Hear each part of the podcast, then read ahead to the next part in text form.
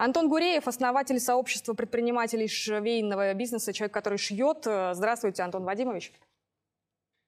Да, добрый день. Добрый день.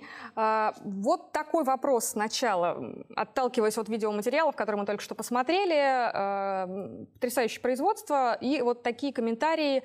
А, ткани есть российские, есть турецкие, есть э, корейские. Мол, не все есть у нас, есть итальянские прекрасные ткани.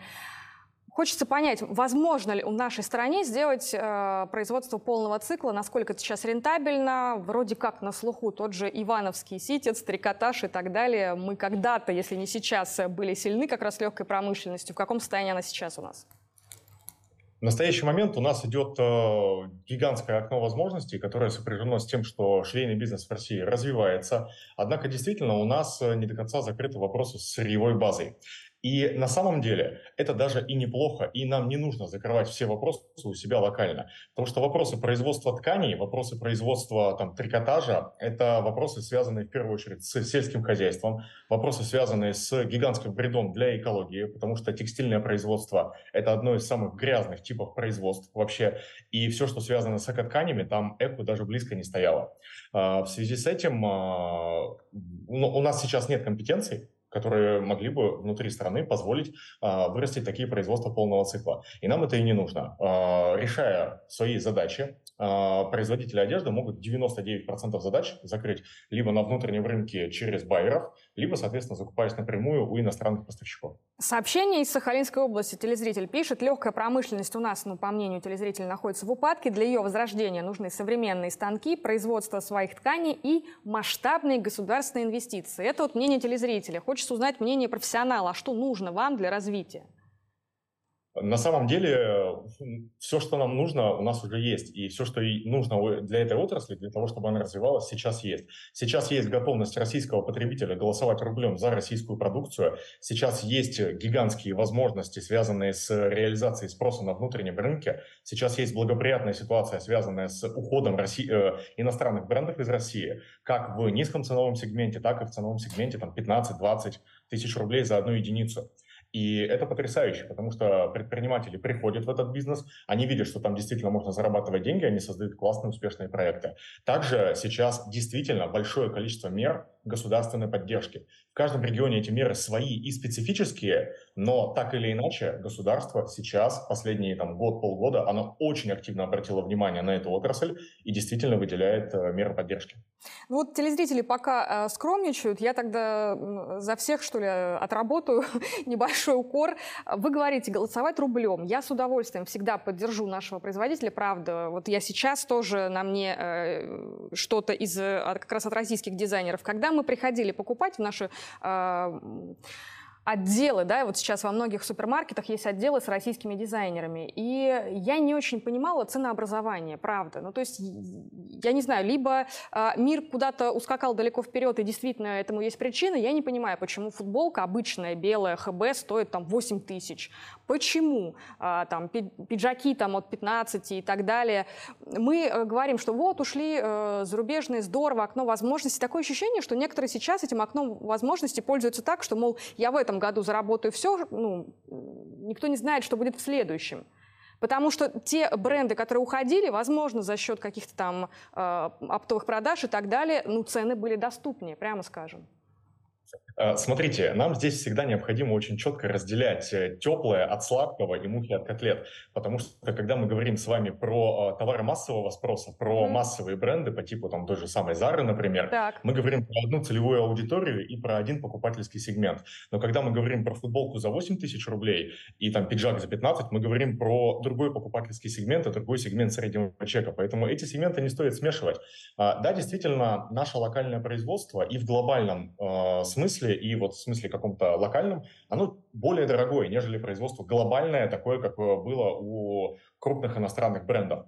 Но здесь стоит вопрос в другом. За продукцией со средним чеком ниже 3000 рублей, за действительно дешевой, доступной и качественной продукцией, любой э, российский покупатель может сейчас пойти на маркетплейсы. И это тот ценовой сегмент, который там развит в очень хорошем э, качестве, в очень хорошем объеме. И мы действительно за период 19, 20, 21 годов научились производить такую продукцию. Если мы говорим про футболку за 8 тысяч рублей, я могу привести примеры футболок за 72 тысячи рублей иностранных брендов. Они будут, в принципе, такого же качества, просто на них будет э, немного другой шильдик э, нашит. В связи с этим, если мы говорим про продукцию более высокого ценового уровня, мы говорим либо про наполнение идеологией этих брендов, да, когда действительно а, эти бренды несут какую-то концепцию, эти бренды несут какую-то идею, либо мы говорим про использование неких премиальных материалов, которые тоже, а, в частности, в российском производстве сейчас начинают активно применять. То есть я не там смотрю, мне нужно перестать э, заходить в торговые центры, мне нужно устремиться в интернет и там на э, различных площадках как раз покупать, выискивать те самые российские бренды, если я хочу более приятную для себя э, цену. Их не нужно выискивать, их э, действительно огромное количество. Зайдя на Wildberries, либо на Озон, мы можем найти огромное количество э, продукции, произведенной российскими брендами. И объемы продаж, которые в настоящий момент есть хотя бы на этой площадке, они доказывают, что очень большое количество российских граждан э, выбирают именно нашу продукцию. Понятно. Давайте послушаем вместе телезрительницу Лариса Ростов-на-Дону. Здравствуйте, Лариса.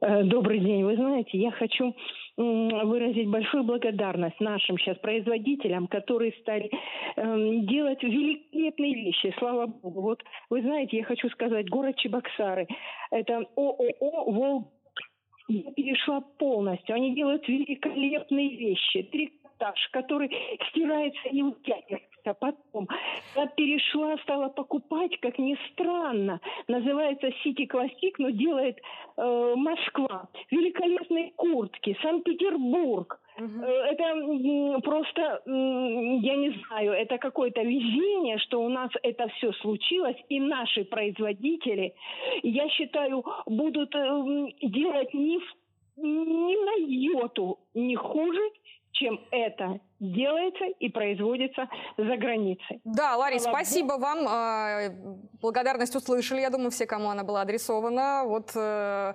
Антон улыбается очень широко, как, как вижу. А, Ольга, Сахалинская область. Здравствуйте, Ольга. Здравствуйте. Да, слушаем вас. А, хочу на ваш вопрос ответить. Ношу ли я российскую одежду? Угу. А, я попыталась переключиться на российскую одежду после итальянских брендов, э, которых стало меньше у нас, и они стали дороже на Сахалине продаваться. Uh-huh. Моя попытка не увенчалась ничем добрым. Я разочаровалась. Фасоны древние, ткани просто безобразные. А, вы знаете, с хорошего на плохое переходить очень тяжело.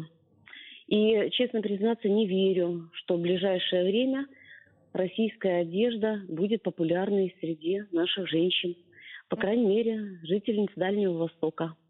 Понятно, да. Спасибо, Ольга, за ваше мнение. Видите, Антон Владимирович, какие разные э, мнения и разные регионы, возможно, разная представленность э, тоже российской одежды в э, стране. Если говорить все-таки, да, о лекалах, кстати, много пишут, спрашивают, а что с ними? Можно их как-то усовременить от, э, э условно, от журналах «Комсомолка» и так далее? Это прям цитаты.